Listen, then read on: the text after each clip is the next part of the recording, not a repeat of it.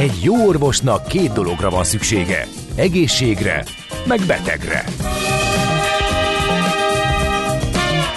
Folytatódik a minden hétköznap reggel jelentkező tünet együttes. Millás reggeli, a gazdasági Muppet Show. Mindennapi orvosság sorvadás ellen. Kérdezze meg orvosát, gyógyszerészét. A Millás reggeli főtámogatója a Schiller Flotta Kft. Schiller Flotta is rendtakár. A mobilitási megoldások szakértője a Schiller Autó tagja. Autók szeretettel. A Millás reggeli főtámogatója az üzleti kihívásokra választadó, rugalmas IT és telekommunikációs szolgáltatásokat nyújtó Magyar Telekom. Szép jó reggelt kívánunk mindenkinek, megyünk tovább a Millás reggelivel itt a Rádió Café 98.0-án. Október 31-e van, kedd reggel, 8 óra 13 perc, itt van Kántor Endre. És Gedde Balázs.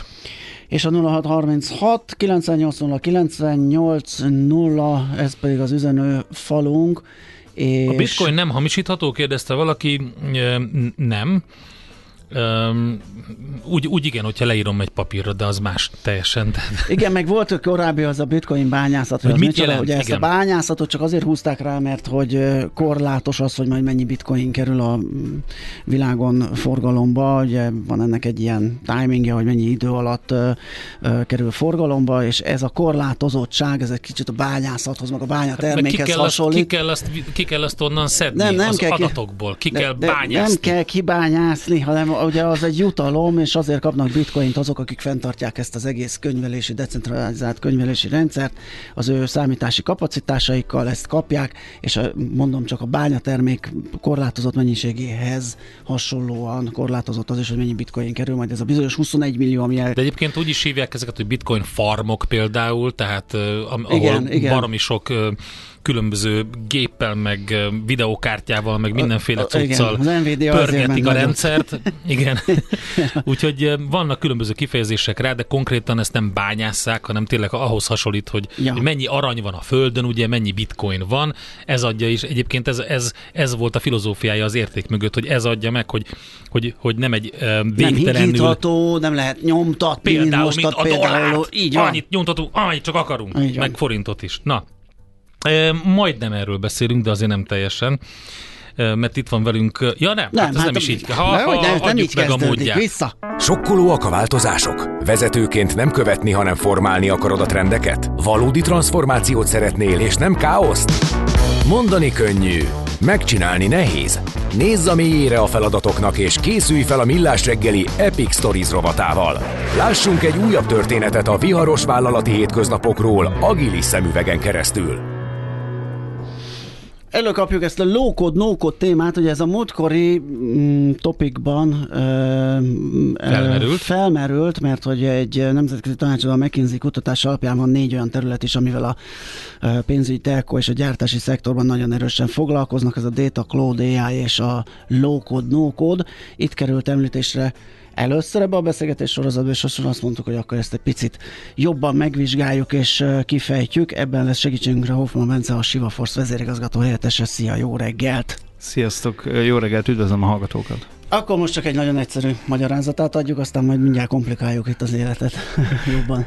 Hát kicsit távolabbról közelíteni meg ezt a dolgot, tehát alapvetően ennek a technológiának, a, illetve a folyamatnak a kialakítása a lókódnak, lókódnak az nagyon régre tehető. Tehát amióta gyakorlatilag számítástechnika meg programozás létezik, akkor mindig, mindig próbáltak olyan univerzális rendszereket fejleszteni, amik idézőjelben mindennek, mindenre jók. Tehát én 20, hú, most már 27. éve foglalkozom informatikai fejlesztésekkel, ugye alapvetően az van, hogy az üzleti oldal szeretne valamit, teljesen mindegy, hogy micsodát, autót eladni digitálisan, személyesen, mindenféle csatornán, telefont, pénzügyi terméket, bármi ilyesmit, és a napnak a vége mindig ez egy IT fejlesztés lesz. Tehát az, hogy ők kitalálnak egy szép nagy specifikációt, ezt akkor megírjuk, megértjük, utána a megértésből lesz egy elemzés, utána lesz egy hosszú fejlesztés, és a nap végén pedig elkészül valami, aminek aztán értéket kell termelnie. Tehát ez a szállítási ránc, ez egy viszonylag nagy idejű dolog.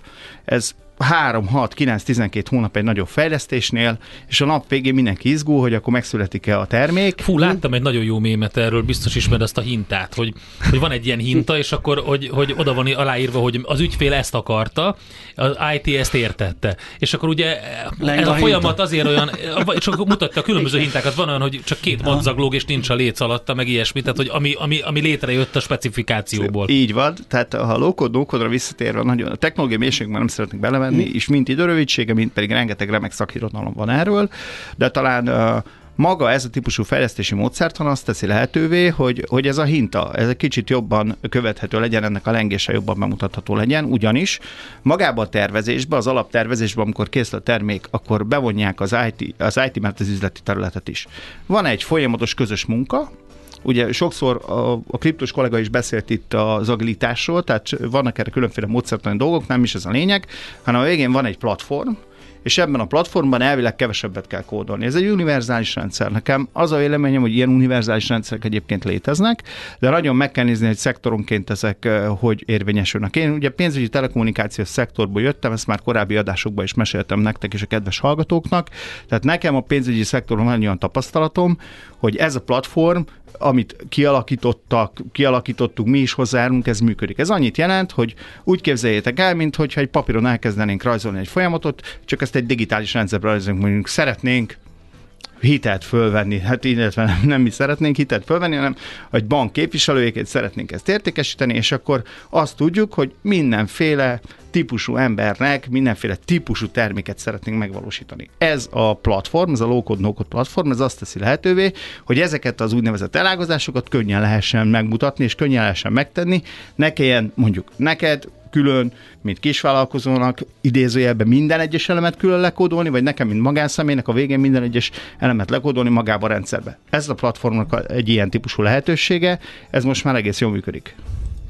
Oké, okay, ez azért fontos, mert uh, akkor egy olyan folyamat uh, nem is tudom, hogy ez, ez minek lehet ezt a platformot nevezni? Van ennek valami definíciója? Tehát ez egy folyamatmenedzsment, vagy ez egy, mi, mi ez? Folyamatmenedzsment az igen. Uh-huh. Tehát szerintem ez egy jó összefoglaló név. Alapvetően, legalábbis ami mi dolgozunk, elsősorban erre használjuk. Tehát, hogy különböző folyamatokat megvalósítanak, nem is mi valósítunk meg, mert van egy termék, amit használnak erre a, a kollégák, mind üzleti, mint IT oldalon, fel, felveszik benne a folyamatot, majd a folyamat végén kipottyan egy nagyon érdekes dolog, egy olyan szoftver, aminek van egy webes felülete, tök jól működik, van egy mobil alkalmazása, tök jól működik, és lehet használni. Ha ezen változtatni akarnak, akkor az viszonylag könnyen megtehető, hiszen magát a folyamatmenedzsment részt alakítják, nem pedig a uh-huh. egyenként az alkotó részeket Stimmel. próbálják hozzáalakítani. Mert ez valami sok időt elvenne. Tehát most akkor képzeljük azt el, hogy van mondjuk, a, amit te is mondtál, hogy van a bank, ő tudja, hogy ő mit szeretne, és van a másik oldalon az ügyfél, és a kettő közé kéne beilleszteni valamit. Most, hogyha ezt az elejétől a végéig végig kéne csinálni úgy, nincs ez az out of the box megoldás, akkor az, mit tudom én, meg sokszorozná azt a ráfordított időt. 50-70 százalék az idősporolás. Aha. Tehát talán ezt így, ezt így azért merem most már kijelenteni az első pár év tapasztalata alapján, hogy maga a termékoldal és az úgynevezett implementációs oldal nagyon jó külön tud válni. Tehát nekem az a tapasztalatom, hogy akkor veszik el egy ilyen folyamatmenedzsment termékbe, egy ilyen platformba a maga a tudás, amikor a gyártó cég, aki magát a platformot csinálja, az elkezdi ezeket a leágázásokat fejleszteni. Nem ez a lényeg, mert akkor már nem low-code, no-code, akkor annyi történik, hogy egyszer csak egy, egy olyan platform lesz, amiben csak fejlesztők tudnak belenyúlni. Így Igen. van, és a megoldás erre olyankor az, hogy ő a gyártó csak a termékre koncentrál, ugye nagy gyártók, most nem akarok, itt big techeknél is vannak ilyen megoldások, ne csak a pénzügyi platformról beszéljünk, hanem a lényeg az, hogy maga a, a bank mondjuk a, bármelyik, mondjuk beszélünk a legnagyobb magyarországi bankról most jelenleg ebben a helyzetben, ott vannak olyan típusú hitelhez és minden egyéb máshoz nagyon jól értő kollégák, akiknek nincsen IT tudása, és ebbe a leágázásba a folyamatokat nagyon jól tudják leképezni.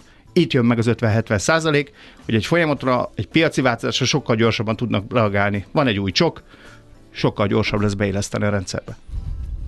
És itt hogy zajlott az együttműködés? Ugye, mert ez egy létező projektetek konkrétan, hogy itt együtt dolgozott a, a bank fejlesztő csapata veletek, hogy lehetett ezt összefésülni, volt elbeszélés? Illetve, igen, illetve még az nagyon fontos, és ez egy ilyen kitérő, amit nagyon jó volt, amit mondtál, hogy, a, hogy a, mindig IT lesz a vége, mm. ugye? De Így hogy van. manapság már ugye két, mondjuk a Covid-tól ez markánsan érezhető, az IT az így felemelkedett az üzleti terület mellé, most már egyenrangú. Hogyha nagyon sokszor észreveszünk azt, hogy a helyettesek, az ügyvezető helyettesek, vagy ilyen pozícióban most már IT oldalról érkeznek, hiszen mindenhez az kell.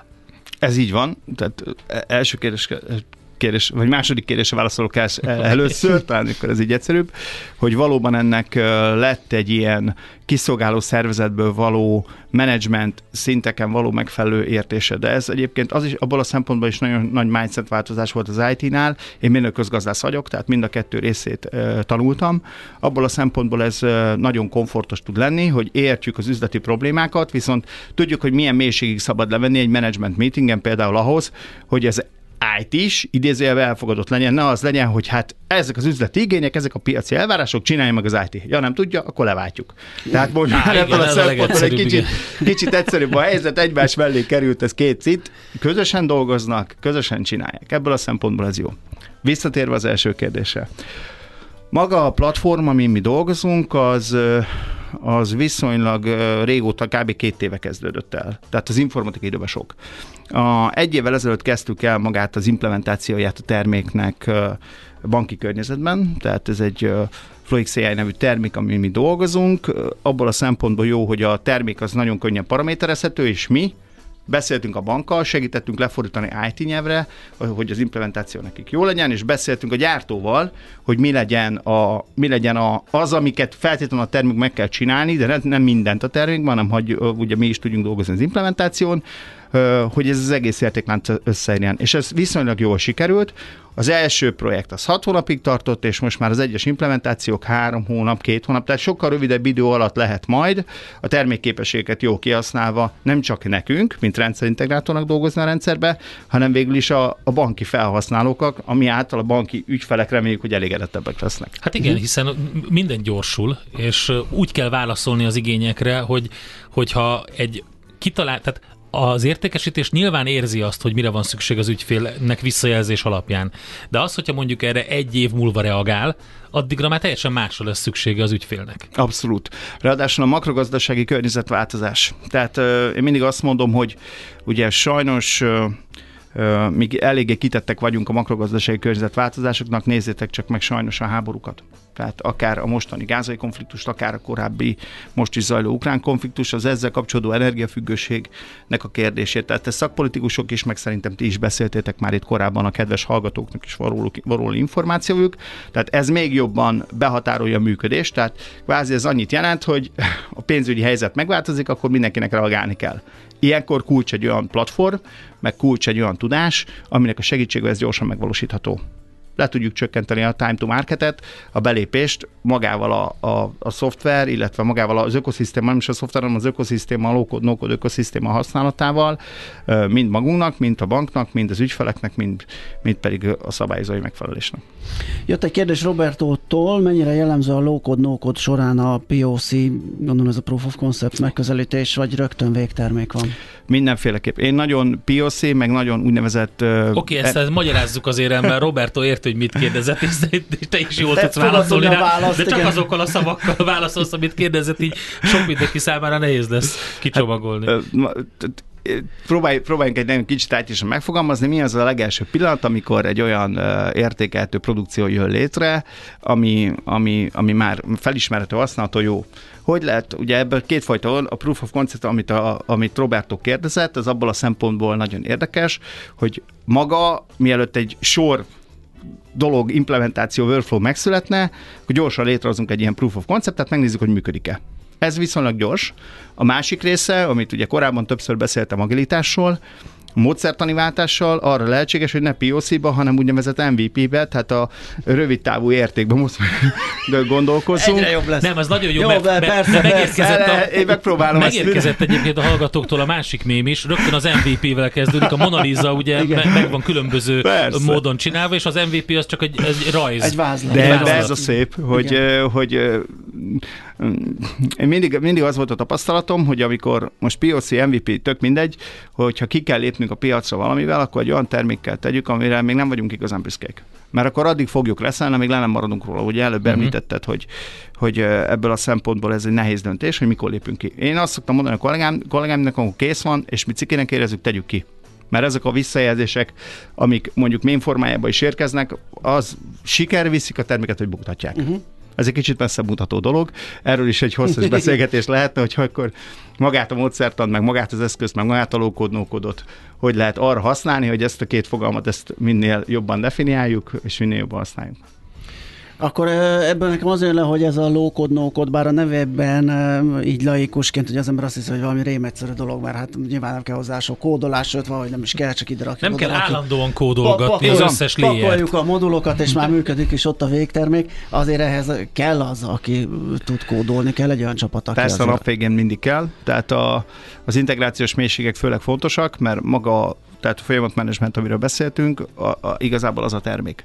Alatta mindenféleképpen szükséges azért a, azokat a rendszereket, amit mondjuk most egy kicsit banki oldalon maradok, tehát ebből a szempontból, mert ez egy markáns példa, erről többet beszéltünk, tehát egy hiteligényés, egy bár, egy minden mást külön-külön azért be kell kötögetni a rendszerbe, tehát maga ez a rész, ez ugyanúgy megmarad.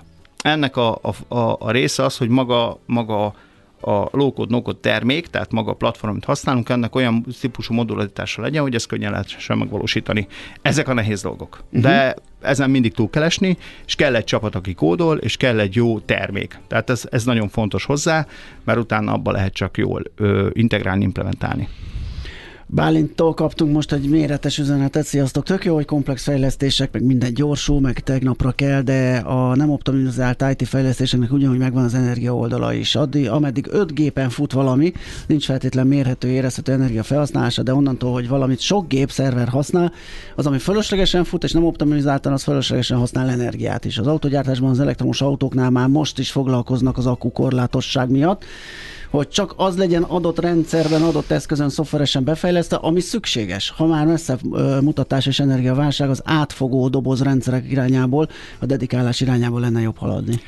A autóiparhoz sajnos nem értek. A, viszont arra, amit Bálint mondott ebbe a hozzászólásba, annyit tudnék ráfűzni, hogy maga ez az elosztott gépes architektúra, amiről ő is beszélt, Aha. tehát egy kicsi ugye a cloud pont ebben az irányba megy. Mindannyian használunk Google-t, mindenféle ilyen, Microsoft, tök, tök, sokfajta terméket Annyi használunk. erőforrást írunk le, így, kell. Így van, és a magát, ugye van, ha már szakszavakkal dobálozunk, egy pillanatot csak kiugrok abba, hogy vannak ez az úgynevezett cloud ready alkalmazások, amikor már úgy fejlesztenek valamit, hogy erőforrás optimalizáltal legyen, fusson a szoftver. Ez ilyen furcsa hangzik, de én se hittem benne eleinte, de évek óta azt látom, hogy lehet most már úgy kódot írni, hogy, hogy dinamikusan lehet változzon idézőjebben az alkalmazás, mondjuk például átnézek, van itt egy shop, ügyfélbeléptető rendszer. Éjszaka minek menjen 5 gépen? Ugyanaz Aha. a példány, fogja, leskálázza magát szinte alvó módig, és utána visszakapcsolgatja.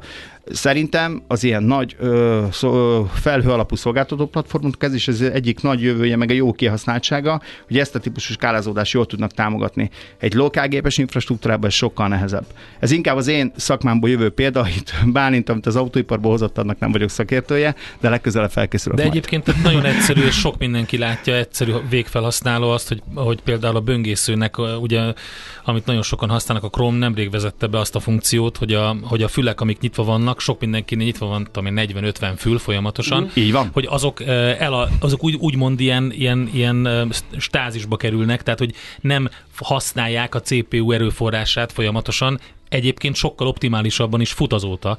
Tehát e, ilyen kis apróságok változtatnak azon, hogy mit kell a Google-nak e, egyébként felhasználnia egyébként, energiát. Egyébként a felhasználói visszajelzések a legértékesebbek. Tehát egy kicsit elkanyarodva tényleg a témától, de szerintem a Facebooknak az ilyen típusú visszajelzése, hogy bevezetik a fizetős Facebookot, ugye ment a bejelentés alapján, uh-huh. és valami ilyen típusú mintázatra jellemző.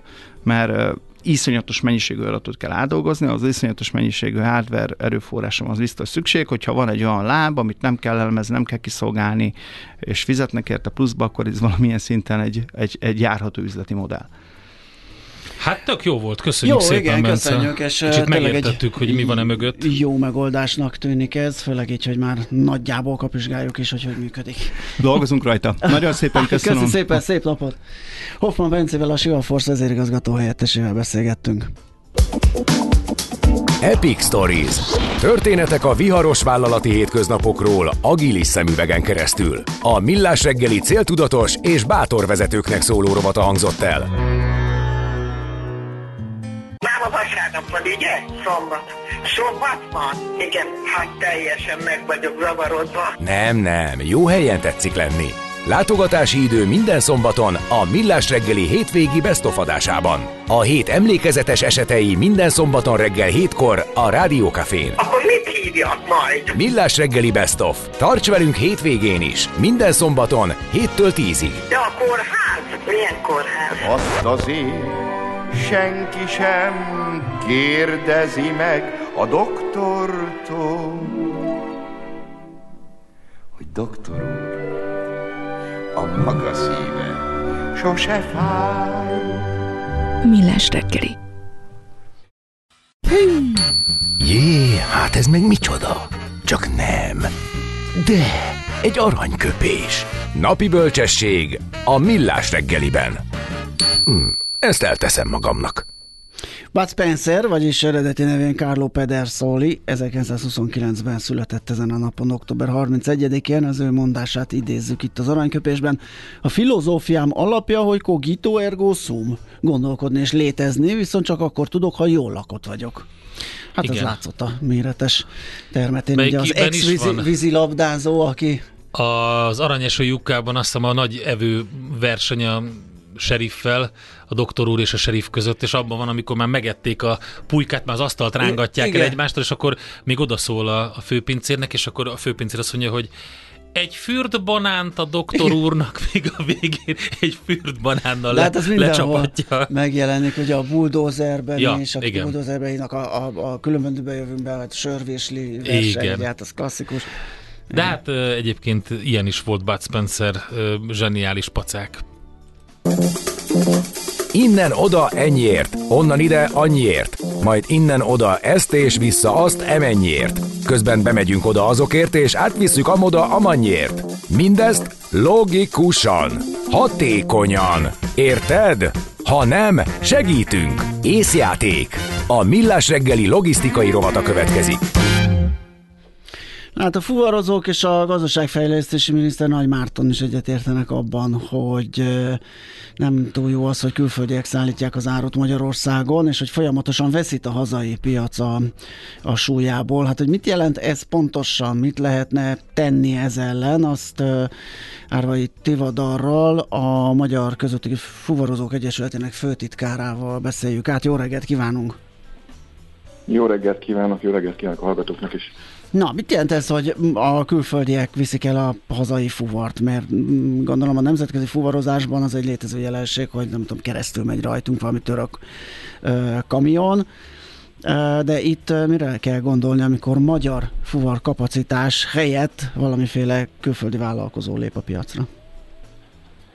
Hát a, a, arra kell gondolni, hogy a, míg 21 év végéig a magyar fuvarozók teljesítménye mondjuk a belföldi fuvarpiacon egy egyenletes és folyamatos emelkedésbe volt, addig most a legutolsó adatok, amik ugye tavaly, bocsánat, ennek az évnek a közepéről vannak meg, azok azt mutatják, hogy már a 21-es évelei szint alatt vagyunk. Gyakorlatilag hónapról hónapra kezdetben 2-3 százalékkal, most 10-15, akár 20 százalékkal is csökken a magyar belföldi fuvarozásban a magyar vállalkozások jelenléte. Ezt statisztikai adatokat, számadatok mutatják, KS adatokból látjuk, ami teljesen egyértelműen azt jelzi, hogy Itt valami valóban kiszorulnak. Igen, kiszorulnak ezek a fuvarozók a, a, a magyar állóalapból, a hozzáférésből, és a Nagy Márton miniszter úr is erre gondolhatott nyilván, amikor azt mondta, hogy butaság, hogy azt az árualapot, amit Magyarországon termelünk meg, azt nem magyar fuvarozókkal szállíthatjuk el, akár belföldön, akár nemzetközi forgalomban, mert egyébként ez a csökkenés nem csak a, a belföldi fuvarozásban, hanem most már a nemzetköziben is e, látható, néhány százalékkal esik vissza, csak ugye egy kicsit nehezebb ezt e, e, ilyen objektíven megvizsgálni, hiszen a nemzetközi fuvarozás az sokféle pályából állhat össze, nem feltétlenül csak egy kétoldalú Magyarországról valahova meg onnan visszaszállítás, nem nyilván másfajta fuvarfeladatot is végeznek a mi fuvarozóink, de ők is visszaesnek a teljesítményük tekintetében. És a, ugye ami, ami mutatja, hogy a háttérben mi lehet, az az, hogy miközben az elmúlt években folyamatosan és nagyon dinamikusan növekedtek a fuvarozás költségei, akközben azt látjuk, hogy a, az elmúlt időszakban, ebben az évben a mind nemzetközi, mind pedig a, a belföldi fuvarozásban a az átlagos díjemeléshez képest inkább, ami egy 8-9 százaléknak is kellett volna lenni ebben az évben, inkább visszaesés, tehát alacsonyabb fuvardíjakon tudnak dolgozni, a nemzetközi szállításban 2-3 százalékkal, belföldön meg közel 5 százalékkal csökkentek az elmúlt hónapokban a fuvardíjak, miközben a költségek folyamatosan növekednek. És itt jön a, a képbe a külföldi fuvarozó, elsősorban az a, az a harmadik országos fuvarozó, aki egy egészen más költség szinten jelenik meg, és egy egészen más versenyszellemet képvisel itt, egy nagyon agresszív, kimondottan árletörő hatású tevékenységet végeznek, amivel nem tudnak a magyar, de az Európai Uniós, tehát a közösségi forrazon résztvevő vállalkozások sem versenyezni. Aha, de ez hogy jelent meg így uh, ilyen drasztikusan, hogy egy jól... Uh, hát szabályozás meg... hiányában be tudtak lépni a piacra, tehát hogy ugye nincs megfelelő szabályozás szerintem Én az értem, lehet. de miért azon a ponton? Tehát itt az elmondottakból ugye látszik egy ilyen begyorsuló visszaesés, ami valószínű párhuzamos az ő térnyerésükkel, hogy ott mi történhetett, vagy miért pont akkortól? Ugye a, a, az Európai Unió azt gondolta, hogy az Európai Unió uh, nyugati fele azt gondolta, hogy a lengyel, magyar, szlovák, román fuvarvállalkozások túl sokat haraptak ki abból a tortából, amely torta ugye korábban az ő sajátjuk volt. De hát ez egy közös piac, az áruk, szolgáltatások, munkaerő szabadon áramlik. Ezért vezette be a, azt a bizonyos mobilitási csomagot, amiről már itt is beszélgettünk egy párszor. Ennek a mobilitási csomagnak ugye olyan ö, szabályozásai vannak, amelyek abszolút és egyértelműen költségnövelő hatások a jármű hazatérés, a minimálbér a gépkocsi vezetők részére, a, a kabinban töltött pihenő tiltása, a, a kabotás feladatok szűk, lehetőségnek szűkítése, ezek mind-mind olyan tényezők, amelyek minden egyes ilyen elem lép, életbe lépésekor most éppen folyamatban van az új tahográf készülékek bevezetése, és ez egy jelentős költség. Tehát minden egyes ilyen elem az megnövelte a, a, az Európai Unió területén forrozó vállalkozások költségeit. Ez a szabályozás az unión kívüli forrozókra nem vonatkozik, nem lehet velük betartatni, de gyakorlatilag ugyanazon az áron tud továbbra is tevékenykedni, amivel tevékenykedett még versenyképesen a, a közösségi fuvarozókkal három évvel ezelőtt. Náluk ez a dinamikus díjnövekedés nem jelentkezett, ők, ők itt vannak, és őket egy, dolg, egy, egy módon lehetne távol tartani, a, egy, egy olyan engedélygazdálkodási stratégiával, amelyik lehetőséget biztosít arra, hogy viszonossági alapon ők is annyi fuvarfeladatot félressenek hozzá, amennyihez mi hozzáférünk az ő fuvarpiacokon. Hát ez sajnos nem így van, jóval nagyobb arányban tudnak fuvarfeladatot vállalni ahhoz képest, mint amennyire szükség lenne, és ezáltal kiszorítják a mi fuvarozóinkat. Másrészt pedig nyilván nem egyszerű ellenőrizni egy mozgásban lévő fuvarozót Magyarországon, sem, meg az Unióban sem. Tehát ahhoz tulajdonképpen, hogy ő egy borsos bírsággal a nyakán behúzott fülelparokkal elhagyja az országot, az azt kéne, hogy minden sarkon álljon egy olyan ellenőr, aki meg tudja vizsgálni, hogy jogszerűen félre hozzá ez a piachoz. De ez sajnos pillanatnyilag még nincs meg. És akkor mit lehet csinálni? Végignézzük, ahogy leolvad ez a fuvar kapacitás, a hazai fuvar lehetőségek százalékosan tovább esnek? Igen, bízunk benne, hogy nem így van, tehát a, a, úgy látom, hogy a, jelenleg a kormányzattal folytatott egyeztetéseink során megértő fülekre és nyitott ajtókra találtunk, tehát Nagy Márton miniszter úr szavai arra utalnak, hogy ő is érti ezt a problémát, és nyilván a közlekedési tárca is, meg az egész kormányzat. A logisztikai ágazatnak a, a GDP termelő képességének az 5-ről 10%-ra emelése 2030-ig, ami is egy kormányzati cél, az, az nem fog megvalósulni, hogyha egyébként a, a, a, ennek az ágazatnak a, a gerincét adó fuvarozói réteg, magyar forzói réteg tűnik el a rendszerből. Tehát mi azt gondoljuk, hogy ahhoz, hogy ezek a célok megvalósuljanak, azokat, azok, ahhoz azokat a, a, a terveket, azokat a javaslatokat, amiket az érdekképviselők is tesznek, azokat meg kell valósítani. Ennek, ezek részben már el is kezdődtek, Ugye volt egy napi díjrendezés, amelyik azért lélegzetvételnyi időt adott a forrozóknak, de vannak rossz irányú változások is. Az egyik ilyen például a januártól esedékes, nagyon brutális mértékben emelkedő útdíj, Szintén egy ilyen szerintünk rossz irány, hogyha jövedéki adó változás miatt a fuvarozás a jelenlegiről is, jelenleginél is egy alacsonyabb szintű jövedéki adó visszatérítéshez fér hozzá, minden esetre olyan egyeztetéseink vannak, ami például az utópinál egy pozitív elmozdulást jelentene, és inkább emelni a visszaigényelhető jövedéki adómértéket. Ezek azért fontosak, mert egyesével mindegyik költség csökkentő tud lenni, tehát hozzásegíti a magyar forrozót ahhoz, hogy versenyképes tudjon maradni, de például azt gondoljuk, hogy az áfa kérdés is megvizsgálandó lehet, hiszen a, a magyar fuvarozó, mikor ajánlatot ad, akkor ugye a 27%-kal terhelt áfával ad ajánlatot egy megbízónak, míg a nemzetközi forrozásban tevékenykedő külföldi ugyanezt áfamentesen teheti meg, és bár ez csak a, a, az ajánlatadás pillanatában egy, egy, egy különbség a kettő között, hiszen azt az áfát előbb-utóbb vissza tudja igényelni a magyar forrozó is, de azért akkor is az akusztikája egészen más, ha valaki 100 forintot vagy 127 forintot ö, ö, kér egy feladatért. Tehát ezeket, a, ezeket a, a, az adminisztratív eszközzel és jogszerűen megvalósítható lépéseket azt gondoljuk, hogy nagyon sürgősen meg kell valósítani, és amit említettem, a, a, az engedélyek tekintetében is szükség van arra, hogy változást álljon be. Van az úgynevezett TEMT engedély, amelyik egy ilyen nemzetközi engedélykontingens. Abban például megtörtént az első szerintünk nagyon hatékony lépés, nevezetesen, hogy Magyarország bejelentette, hogy a Magyarországra érvényes TEMT kvóta számot azt 30%-kal csökkenti a jövő évtől. Ez azt jelenti, hogy 30%-kal kevesebb engedélyhez fognak hozzáférni a külföldi fuvarozók, uh-huh. magyarul 30%-kal kevesebb fuvarfeladatot tudnak Magyarországról elvinni. Az ő helyükre mindenképpen be tudnak lépni a magyar vállalkozások. Bízunk benne. Na, akkor végre egy pozitív kicsengése lett a beszélgetésnek, illetve egy kis optimista felhanggal zárjuk. Legyen így, köszönjük szépen, hogy beszélgettünk ezekről a dolgokról. Szép napot! Köszönöm szépen! Arvai Tivadar a Magyar Közúti Fuvarozók, Magyar Közúti Fuvarozók Egyesületének főtitkára volt a beszélgető partnerünk.